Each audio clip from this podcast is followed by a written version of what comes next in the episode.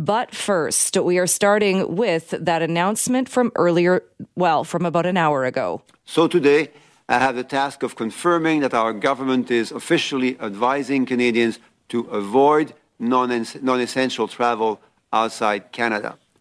To those who were planning to travel, I say very clearly now is not the time to travel.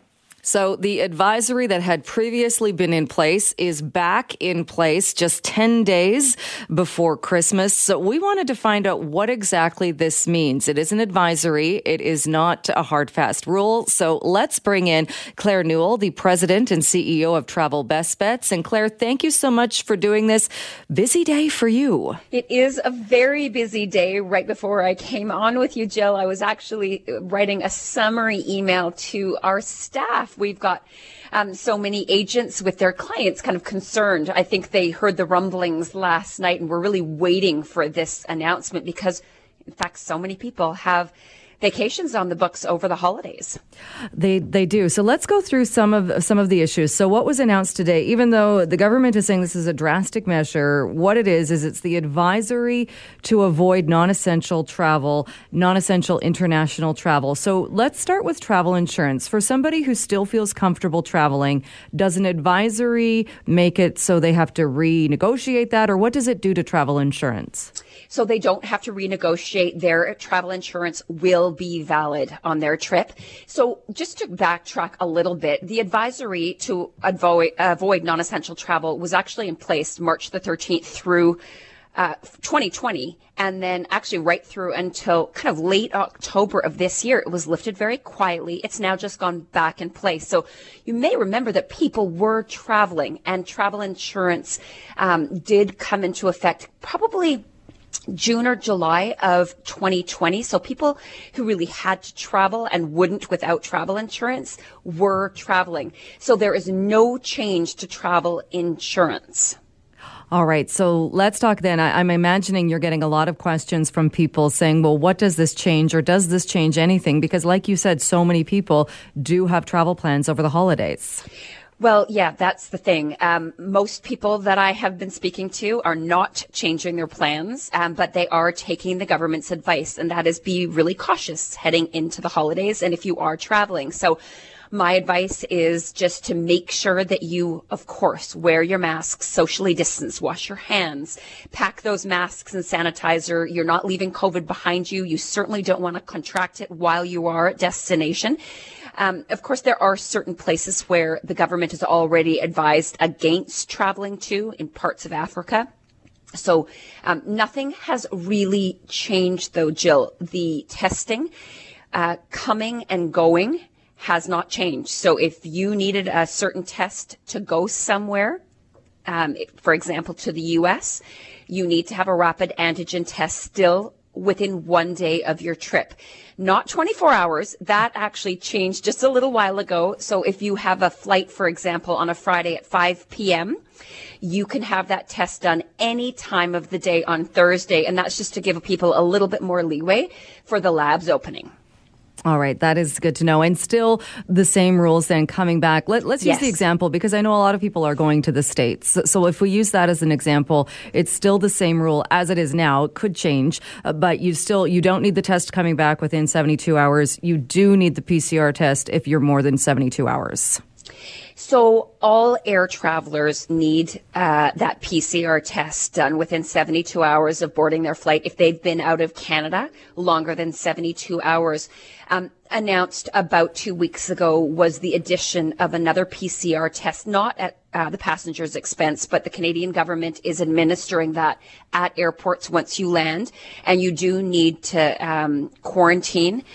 Uh, self isolate until you get a negative test result. And that's actually for anyone coming from anywhere other than the U.S. Right. And, and there is still the possibility, though, while it's not a requirement if you're coming from the U.S., the U.S. is still exempt. You could still be pulled in for the random test. Yeah, that random test is um, getting people about 1 in 15, 1 in 20 people, depending on which airport you're coming into. My brother had to do it just a couple of weeks ago coming back from a business trip. It took about um, 5 to 10 minutes uh, once he landed. So it's it might be a little bit longer because of the holidays. And the, the actually part of this announcement said that the government did warn that travelers returning to Canada could face some longer lineups and delays, and that would be one of them. Uh, and how do you respond to uh, during the announcement today? One of the issues that the ministers brought up was saying that if you do choose to travel outside of Canada, there is the possibility. The two things I think they were really saying that people should be concerned about. There's the possibility that rules could change. I don't know if they're they're suggesting they could bring back the quarantine or that that rules could change for reentry, or the possibility you get this virus and you can't get on a plane to come back home. Well, that has always been the case that rules can change at any time and that if you get or contract COVID while you're away, that you would have to, to quarantine at destination until you had a negative test result in order to be able to um, to fly home. That is one of the reasons that um, it's been our advice since the beginning is to have travel insurance that will cover you should you get COVID 19 while you're away. And most of the travel insurance packages that are now sold in Canada do cover you. Um, so that's a really important piece of the puzzle. And when we talk about the safety of air travel, because I think that's another uh, issue with with this variant being more transmissible, not more severe at this point, but more transmissible. Have we seen transmission when it comes to air travel, be it in airports or on planes, or do we know? So I haven't seen any reports uh, in media come across my desk. I don't know if you have, Jill. Um, but one of the things that I've been advising my own family because I had my son come back. He was at Queen's University, as you know, it shut down, and so um, on his flight back, and my daughter is actually in Los Cabos, Mexico, at the moment, and she'll be coming back on Saturday. I told them to be absolutely extra cautious. I wanted them to double mask. So uh, on their flight and in the airport, and I want them to wash down the, the hard surfaces of their flight. Um, you need to protect yourself. The airlines are doing such a great job. They have been since the start of this pandemic. You and I have talked about this many, many times. Um, but it's your responsibility if you're traveling to make sure you protect yourselves and, and those around you. Um, some people may choose to wait and not eat while they're on board an aircraft. I chose not to on the last flight that I went on. Uh, I didn't take the meal that was provided to me. I just kept my mask on. Um, but that is a, a, a, personal decision. But as I said, the airlines have done a very, very good job uh, of their COVID protocols since the start of the pandemic. Uh, and do you think there's a difference then for people who have flights, say, if you're going into the States or if you're going a little bit further in the States to Hawaii or if you're traveling uh, European travel? Is it different, do you think? Should people be paying attention to kind of to, to what's happening, uh, even though the advisory is kind of for all international travel? Are, are some places, I guess, a bit more or a bit less desirable than others? Yeah, you know, this is something that is I've been advising since the beginning if people are starting to travel, they do look at the vaccine rollouts and the infection rates wherever they happen to be going. Obviously, Omicron has set um, set things in motion a little bit differently, and it seems to be more transmissible, as you mentioned earlier. So you can do that by going on to a couple of different websites. I really like the IATA org, so iata.org, and they have a portion of that website that's called the Destination Tracker. I also like covidcontrols.co, but it's important that you go into your your travel being really aware and being really prepared. And as I said before, you're not leaving this behind you. Don't let your guard down if you're choosing to travel. And uh, again, at the, this announcement today with the advisory, like you said, this is the advisory that we had in place for several months. It's back in place. It doesn't mean stop all travel. It, it really sounds like it means you need to take those precautions and you need to do even a little bit more homework if you choose, if you feel comfortable still traveling. Yeah, that's right. That advisory to avoid non-essential travel is is back. I mean, we had it in place for over a year and a half. It was lifted for like less than two months now, and now it's back. So um, nothing really changes, um, but they did they did say that you need to be cautious if you are traveling into the holidays. All right, Claire, thank you so much for doing this. I'm sure we will talk again, but thanks so much for breaking down this announcement today. Thanks so much, Jill, for having me. Happy holidays. We are going to talk more about the travel advisory that was announced earlier today. Right now, though, revisiting something we were talking about, and you'll recall last week when Ombudsperson Jay Chalke issued a report titled A Bid for Fairness. It took aim at the city of Penticton, which sold the house of a senior in a 2017 tax sale after the senior failed to pay taxes. She had the, ta- the money to pay, but there was a bit of a breakdown in communication and it ended up with the house being sold at a much lower price than what was market value. It's not something that happens very frequently. And so uh, it certainly, uh, uh, in my view, uh, was something where the city officials should have uh, been alert um, to the significant difference between the sale price and the fair market value, the relatively small amount of taxes that we're owing, and should have taken more action at that point. And all they had to do, they didn't have to make nuanced uh, judgments about uh, Ms. Wilson's capacity. All they needed to do was phone Interior Health, and that would be their job uh, to, to, do that uh, to do that uh, assessment work. That was Ombudsperson Jay Chalke speaking on the program last week. Well, let's now bring in the mayor of Penticton. John Vassilaki is joining us on the line. Thank you so much for being here. Thank you very much for having me, Jill. How are you today? I'm very well. How about you? Uh, everything's going great now. Uh, that that is good. I, I, know the city and city officials took a lot of heat over this. There has been a change of direction. So, what's the latest and what's happening with this? Well, first of all, I'd like to say that the city council of the day now wasn't in office at the time that this took place.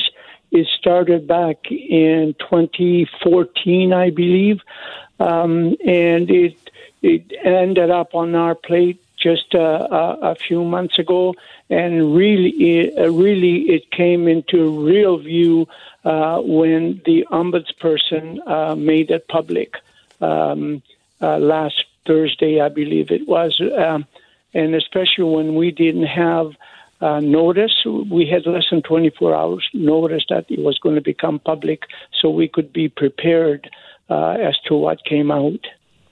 Uh, but when that report came out as well, it showed the recommendations, and the only recommendation that hadn't been adopted was the one specifically made for Penticton Council, for, for the city of Penticton to reimburse, to compensate the woman identified in the report as Ms. Wilson.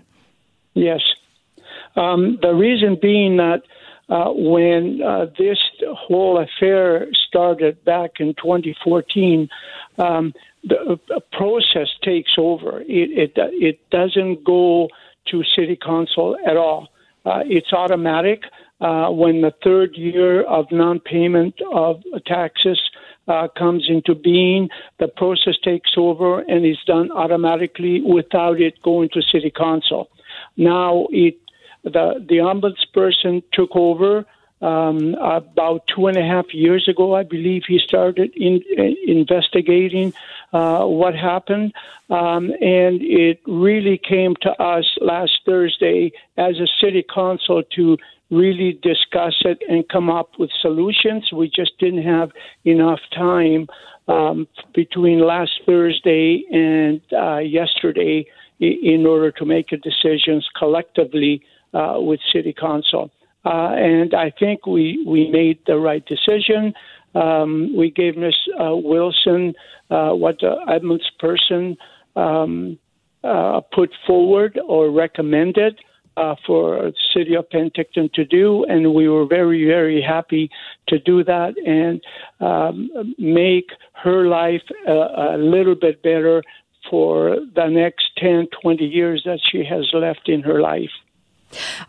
and I think that's that comes as a great change of events, a great news to people, especially uh, to Ms. Wilson. But in the the colorful graphic that was in the ombudsperson's report, that report was done and had the information in it. And again, the only one of the five of six, the the only recommendation of the six that was had a big X in it was the one to compensate the city of Van, uh, of Penticton to compensate. So somebody must have told the ombudsperson or made that decision at that point saying we're not going to compensate? Um, the uh, city council uh, decided uh, that we had to have um, a city council meeting to discuss this, and the decision has to be made at, at that meeting. And like I said, we didn't have time between last Thursday when the um, uh, when the report was put out until yesterday. We had to have a meeting. We have to look at all the at all the information that was brought forward by the ombudsperson, and I, I can assure you that uh, and I'm very, very disappointed with the ombudsperson, not because of the recommendation that he put forward, but he didn't include all the information, the hundreds of pages, and the many hundreds of hours that our staff put together to give him all the information required for him to make a decision. He didn't include it in a final report so that the public would see uh, how far the, the city of Penticton went to help uh, Miss Wilson out when it came time to pay her taxes. Um, and uh, we had to analyze it over the weekend and until yesterday afternoon when we made the decision uh, on and and I personally apologized to Miss Wilson. Um, we had to show compassion. Um, the city of Penticton is a, is a compassionate community. We didn't want the rest of the province or the rest of Canada, because this story went right across from one end of the country to the other. We didn't want to, uh, the country to think that Penticton is heartless. We're, we're not that way. Um, we did the right thing. We made the right decision, even though I believe personally that all the information that was put forward uh, by the city of Penticton was not included in the report. So, when you say the information wasn't included, are you talking about what happened with the previous council and what led to her home being auctioned off? Yes, all the information and the the, the many uh, letters and phone calls that were made to Miss Wilson uh, that um, her taxes were unpaid and she should take care of it. And the person that was looking after her as, uh, did exactly the same thing. They didn't pay any, attention to all the reminders and the phone calls that were made to to both Miss Wilson and I don't know whether her sister, who was her guardian, um, actually got any phone calls, but Miss Wilson did. So, what where, is that where the communication breakdown was? Do you think because Jay Chalke, the ombudsperson, said really when these cases happen, most of them are resolved, and it's only I think he said uh, uh, as many as three a year that actually lead to a house being auctioned off and to somebody losing their house. So, uh, yes. is it is it your your finding that the information that was missing from his report was the city did reach out and did try to resolve this, and for whatever reason there was a communication breakdown there? Absolutely. Um, the city always does uh, the best they can with the information that they have on hand uh, to make sure that nobody loses their home, that their power isn't shut off in case they haven't paid their power. And I'm talking about other issues because that happens all the time where people don't uh, don't pay uh, on time for their electrical or their water or whatever. We do the the the utmost uh, to make sure that it doesn't get shut off unless we get a hold of those folks to make sure that they take care of their obligations. Um, and all the, the, the time the timeline is so important in this case that wasn't included uh, in that report by the ombudsperson. Uh, you said that you've personally apologized or met with Ms. Wilson, and again, uh, her, her no, name. I haven't met with her. You haven't met, but you, have you talked to her? I personally apologized yesterday uh, at the city council meeting to her personally. Like uh, it wasn't person to person, but I did it during the city council meeting. So, if she was watching the council, or, or do you know if she got the apology? Um, well, I'm sure she must because it's all over the media. So but you, you haven't um, talked sure to her. She's aware of the apology. And if she wishes me to go and see her personally and apologize in person, I'll be more than happy to do that. Because even with this compensation of almost $141,000, she still lost about $300,000 of equity in her home. Uh, where does that leave her as far no, as housing and what she does now? In total, she got 300000 uh, she got from the purchaser, she got 150,000, and she, from the city now she's getting 141,000. So she got a total of nearly $300,000. At the time, the home was uh, appraised at, I believe it was four 425. Right. So she's um, 120 some odd uh, thousand dollars short.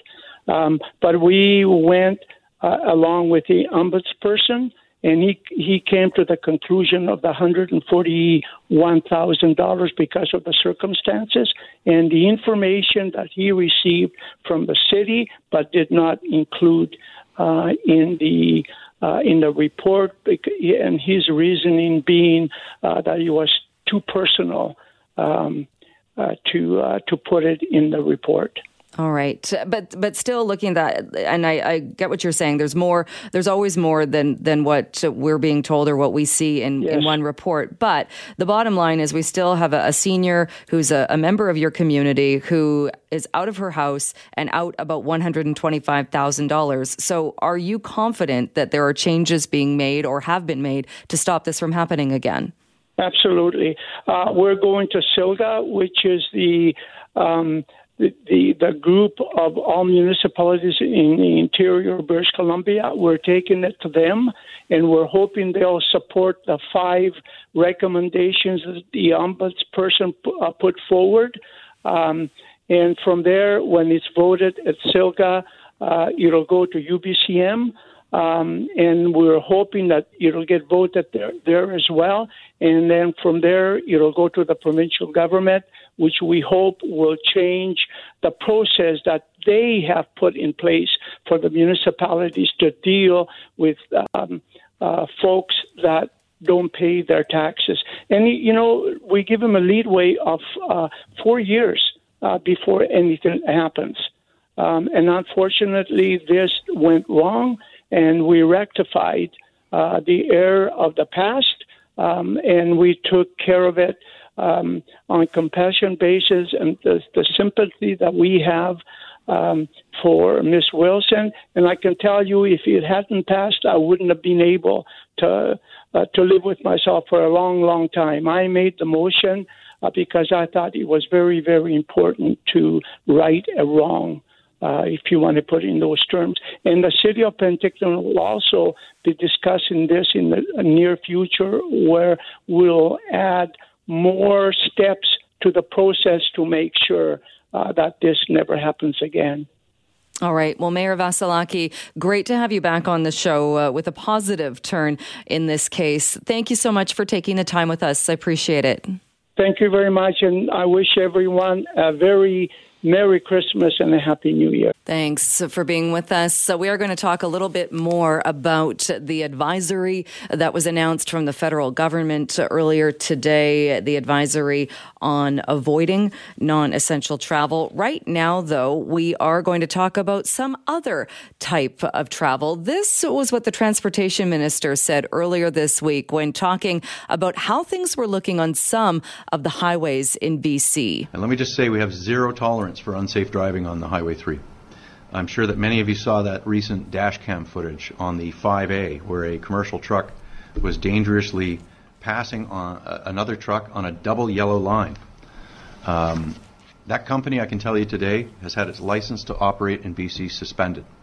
While the C- CVSA is going to continue its investigation and its audit of the company, that evidence has directly led to uh, a suspension. Transportation Minister Rob Fleming. Let's bring in Dave Earle, President of the BC Trucking Association. Dave Earle, thanks so much for being with us. Oh, thanks for having me. Uh, before we get to what's happening with highways and reopening, what's your response when you heard that that that one particular company had its license taken away? You know, it, it's really disappointing to see the video and the conduct, but we are so pleased to see that that company's license to operate has been suspended. Um, that type of behavior, there is no excuse, there is no reason. It cannot be tolerated, and it has to be driven completely out of the industry. And so we're really happy to see uh, government take some strong enforcement action.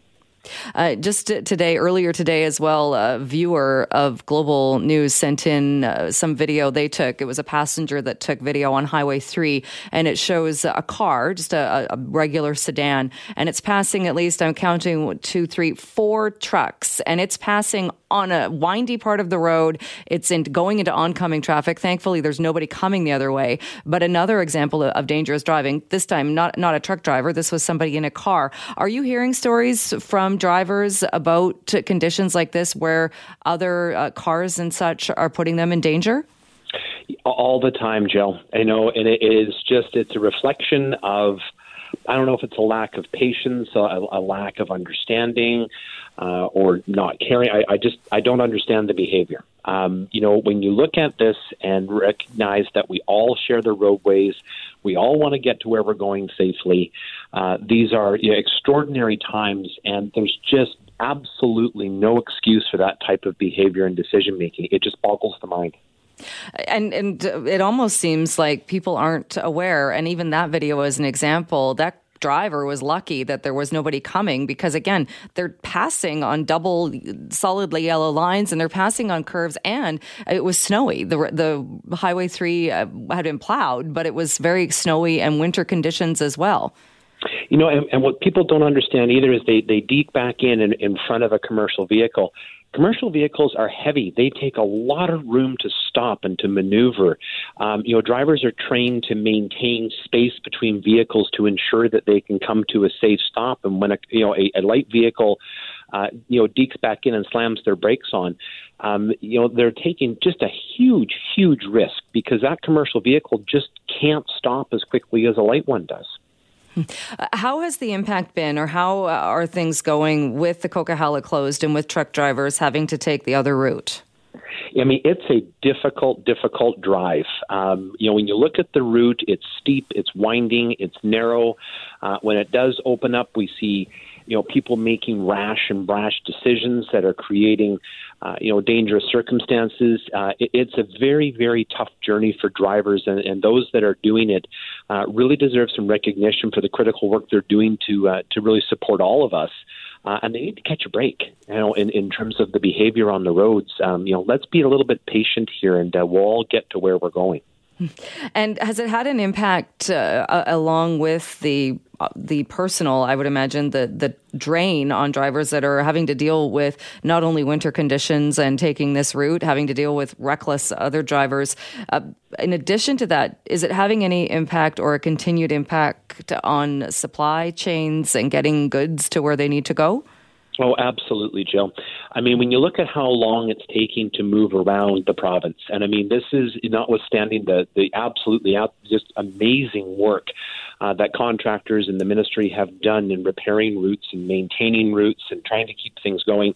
It's taking so much longer uh, to move goods around. Uh, you know, we hear from our members it's anywhere on, on shorter runs, and sometimes they, it's only taking 50% longer. Other times it's taking two and three times as long. And what that does is just slows everything down. Uh, it's just taking longer to get the goods to where they need to be. So, when we hear from the transportation minister, and we are expecting an update at three o'clock today on the reopening of the Coquihalla, how big of a deal is it that the Coquihalla will reopen earlier than we first anticipated or were first told? Oh, it's it's monumental. Um, now, it, what's really important to remember, though, is reopening isn't reopening.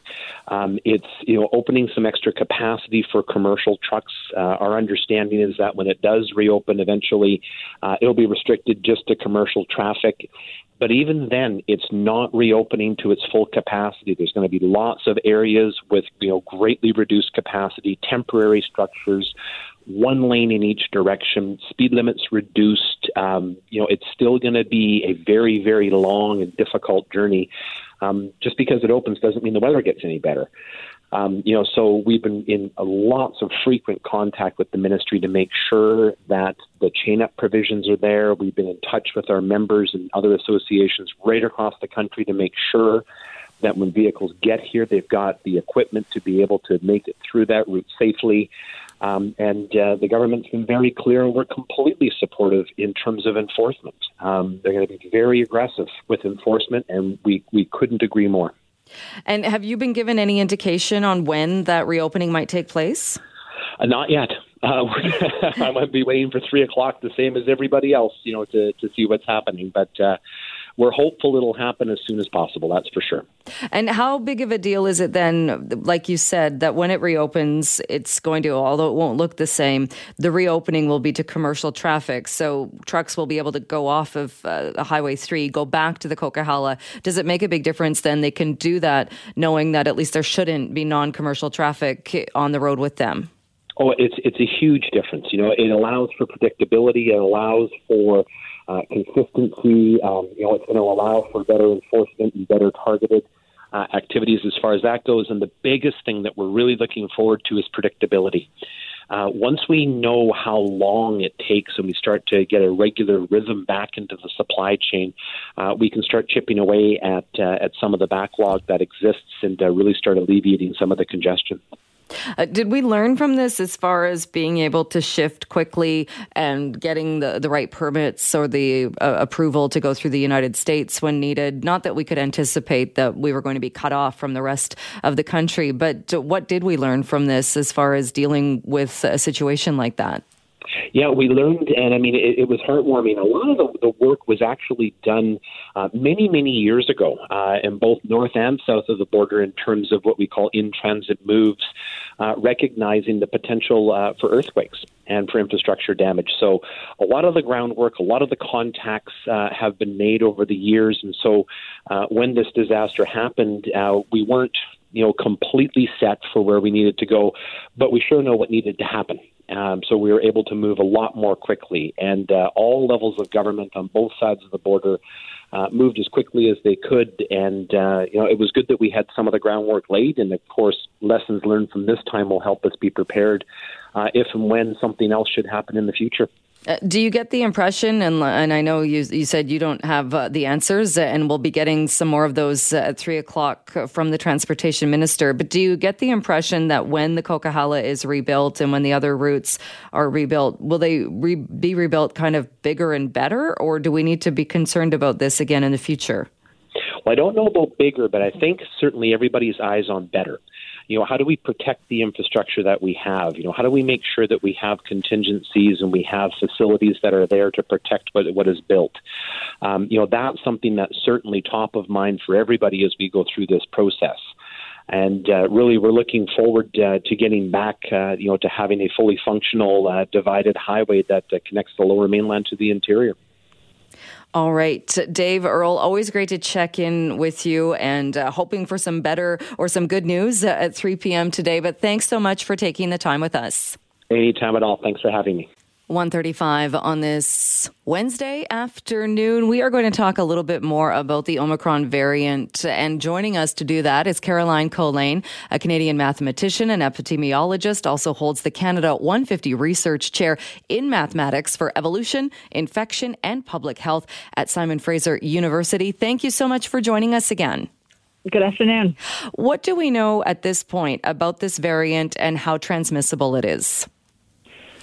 Uh, that's a great question. It is growing fast. Uh, it's growing faster than the previous variants, it's a lot faster, and in many places it's doubling every two to four days. So that's a really rapid rate of growth. We go, don't know exactly whether that's because it's just more transmissible or it's um, able to get into vaccinated or immunized individuals. It's probably some combination of those. So um, that that does pose a challenge just in kind of the sheer numbers that you get if you go, okay, doubling time of four days. That's 40, 80, 160. Uh oh, fairly quickly. And how does that compare to what we've seen with other variants? I guess the Delta variant is the one that's still top of mind for everybody. Yeah, exactly. So Delta is, is more transmissible than Alpha, which was more transmissible than the original COVID and those variants were really, you know, selected for that. They were in populations without a lot of vaccination or past infection, so they were selected for their ability to be transmissible. That's what gave them their advantage. Now we're seeing variants. Omicron is the first, and I hope the last, um, where they the variant has seen selection that favors being able to get into people who've had COVID before or who've been immunized. And that's because it's seeing populations where most people are vaccinated or where most people may have had COVID in South Africa, where it emerged or may have emerged. So, so I think that's that's a real difference. Is that there's um, it, it, doesn't show, it doesn't make the vaccines ineffective, I should say. They're still effective in preventing severe disease, but not as much in preventing infection, which gives the virus a path to get through the population more easily. And, and is that what we expect, though, from, from viruses, that they do mutate and they change and we have variants, but those variants become, while they might be more transmissible, like Omicron, they're not more virulent, they're not more dangerous, or they're not going to make you more sick?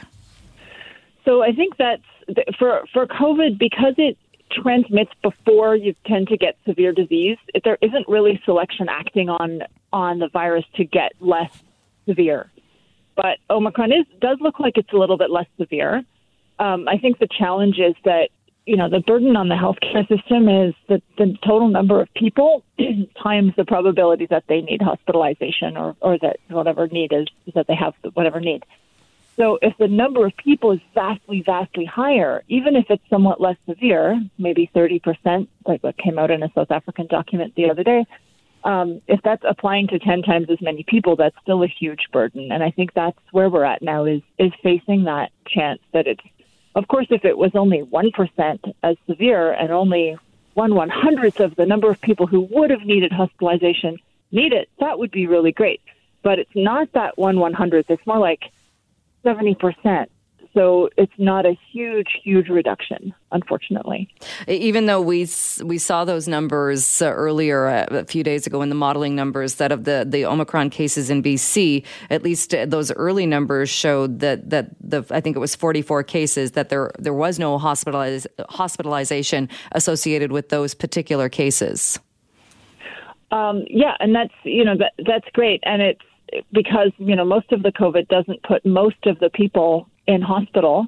That's not entirely surprising, uh, but I think we do need to pay attention to the data coming from um, South Africa, coming from Denmark, coming from the UK, coming from uh, soon, unfortunately, from other Canadian jurisdictions, and and then likely in BC to look at that hospitalization because hospitalization it, it's it's not the main outcome. Most people don't get hospitalized.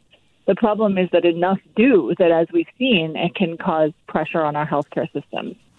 And uh, and the, the, very early on, also hospitalization takes a bit of time to happen. You don't sort of get infected and then boom, you're in the hospital. So if we wait until we see a problem before we think about it, then it's too late. And it's just if we just use hospitalization. So, what does that mean as far as, and like you said, the difference here being because we're dealing with largely vaccinated populations and this variant is still able to infect people, even if it's milder illness, what does that mean as far as how we adapt or how we change what we're doing to try and get out of this thing? Yeah, I think it's a great question. And, you know, there's a lot that we can do as individuals. Um, we can have smaller gatherings. When we go to those gatherings, we can open windows and make sure the ventilation is as, as good as we can get it. We can and probably should wear the best quality masks that we can tolerate uh, because that will protect both us from getting infected and in case we infect others um, people who have access to rapid tests, that's one way to, um, if you've been exposed and you have access to a rapid test, you think you might have been exposed, get that information and then don't go to the next gathering. Um, these are all things that uh, that we can do. Not everyone has access to rapid tests, I know, but th- that's something that, that can be rolled out. Um, so people do have quite a lot of ability to, to bend this curve, and I think we, we should be thinking about those things. And of course, vaccination. If people haven't had their first dose or their second dose, now is the very best time immediately. And if people have been invited for a booster, uh, that's really important. There's good data showing uh, how powerful boosters are uh, for Omicron. So that's an important tool, too. A couple of things you mentioned there that we are seeing in some other provinces. Uh, Ontario uh, now is going to shorten the gap to get those booster shots, to get that third shot. Other provinces uh, are Alberta and other provinces really making sure those rapid tests are available to the population. How much of a change or, or how important are measures like that? Because those are things we've not yet seen in BC. Yeah, it's hard to say. So in, in BC, we did, I think, have a longer interdose interval. We probably have fewer people who are six, over six months past their second dose. Um, I know BC is using boosters and they are focusing on the elderly. So hopefully there will be some protection there from boosters. Um, so I don't know how, I don't think anyone knows how BC's mix and match of vaccines and interdose interval will do with Omicron. Uh, hopefully, it'll be a little better. Data showing that it's very strong protection. Hopefully, that'll carry over to Omicron.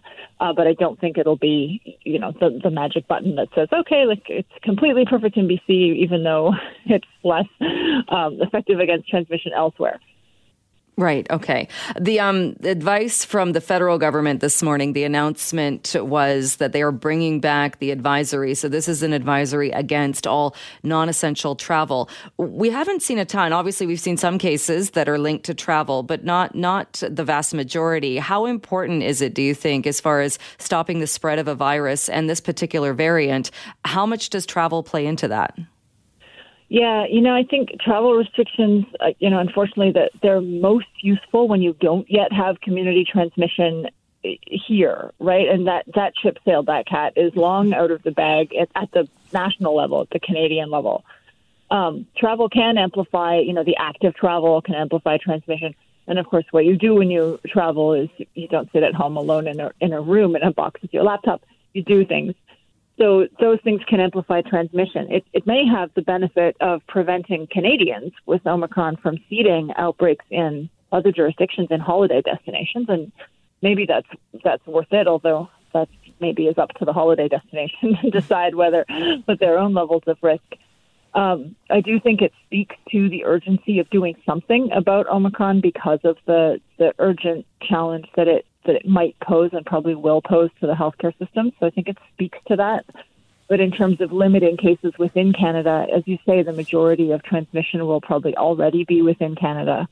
So I don't know that it will have a huge impact there so would it work better or do you think dealing with something like this when we're talking about the fact that we already have community transmission does that take us back to testing in that testing if you are traveling test when you come back and more testing to see exactly where the transmission is taking place yeah, so that can help with preventing introductions. And I think the most important ones to prevent are ones to places that communities within Canada and outside who don't have Omicron yet, if they can that time and keep it at bay. That's a really useful uh, thing about t- travel, you know, testing travelers and prioritizing travelers for testing. If you have widespread community transmission in one place and in another place, testing the travelers does not necessarily help you that much. And Caroline, going back to, to something you said about the, the reproductive rate or how how transmissible this this variant is, the Omicron variant. What makes the virus more transmissible like that, or what are we dealing with? And could it potentially? I, I know you said we, we hope this is the last one, but are we going to see, or what is the the possibility of seeing other variants that they just keep becoming more and more transmissible? Right, that's a great question. So, what makes Omicron more transmissible? I'm not sure we know completely, but it does have uh, a number of mutations in the spike protein that allow it to kind of evade some of the immune responses, and it also has mutations that allow it to bind better to to our cells. Um, I think uh, you know selection and evolution are going to continue to act. You know, there was a sort of feeling that okay, we have this one pandemic in 2020 evolutionary biologists were already sounding the alarm about evolution and the, the pressures for increased transmissibility before we even saw alpha. Then we saw alpha, beta, gamma, delta, and we started saying, hey, the next kind of selection will favor immune escape. Now we have Omicron, which may partly be escaping immunity, but not completely. I think the, the risk is that wherever there are large numbers of viruses, large numbers of infections, whether that's in vaccinated people or, or where, that's where selection can act. And we have to anticipate that evolution will, will continue to happen. It's not going to stop. And we need to, to be prepared. And I think one way to do that is to really take a more global approach and try to get infection numbers low everywhere through equitable vaccine distribution, coordinated responses, because evolution will act where there are large virus populations. All right. Caroline, thank you so much, as always, for coming on the show and uh, talking about the very latest in this. Appreciate your time so much. Thank you. Thank you.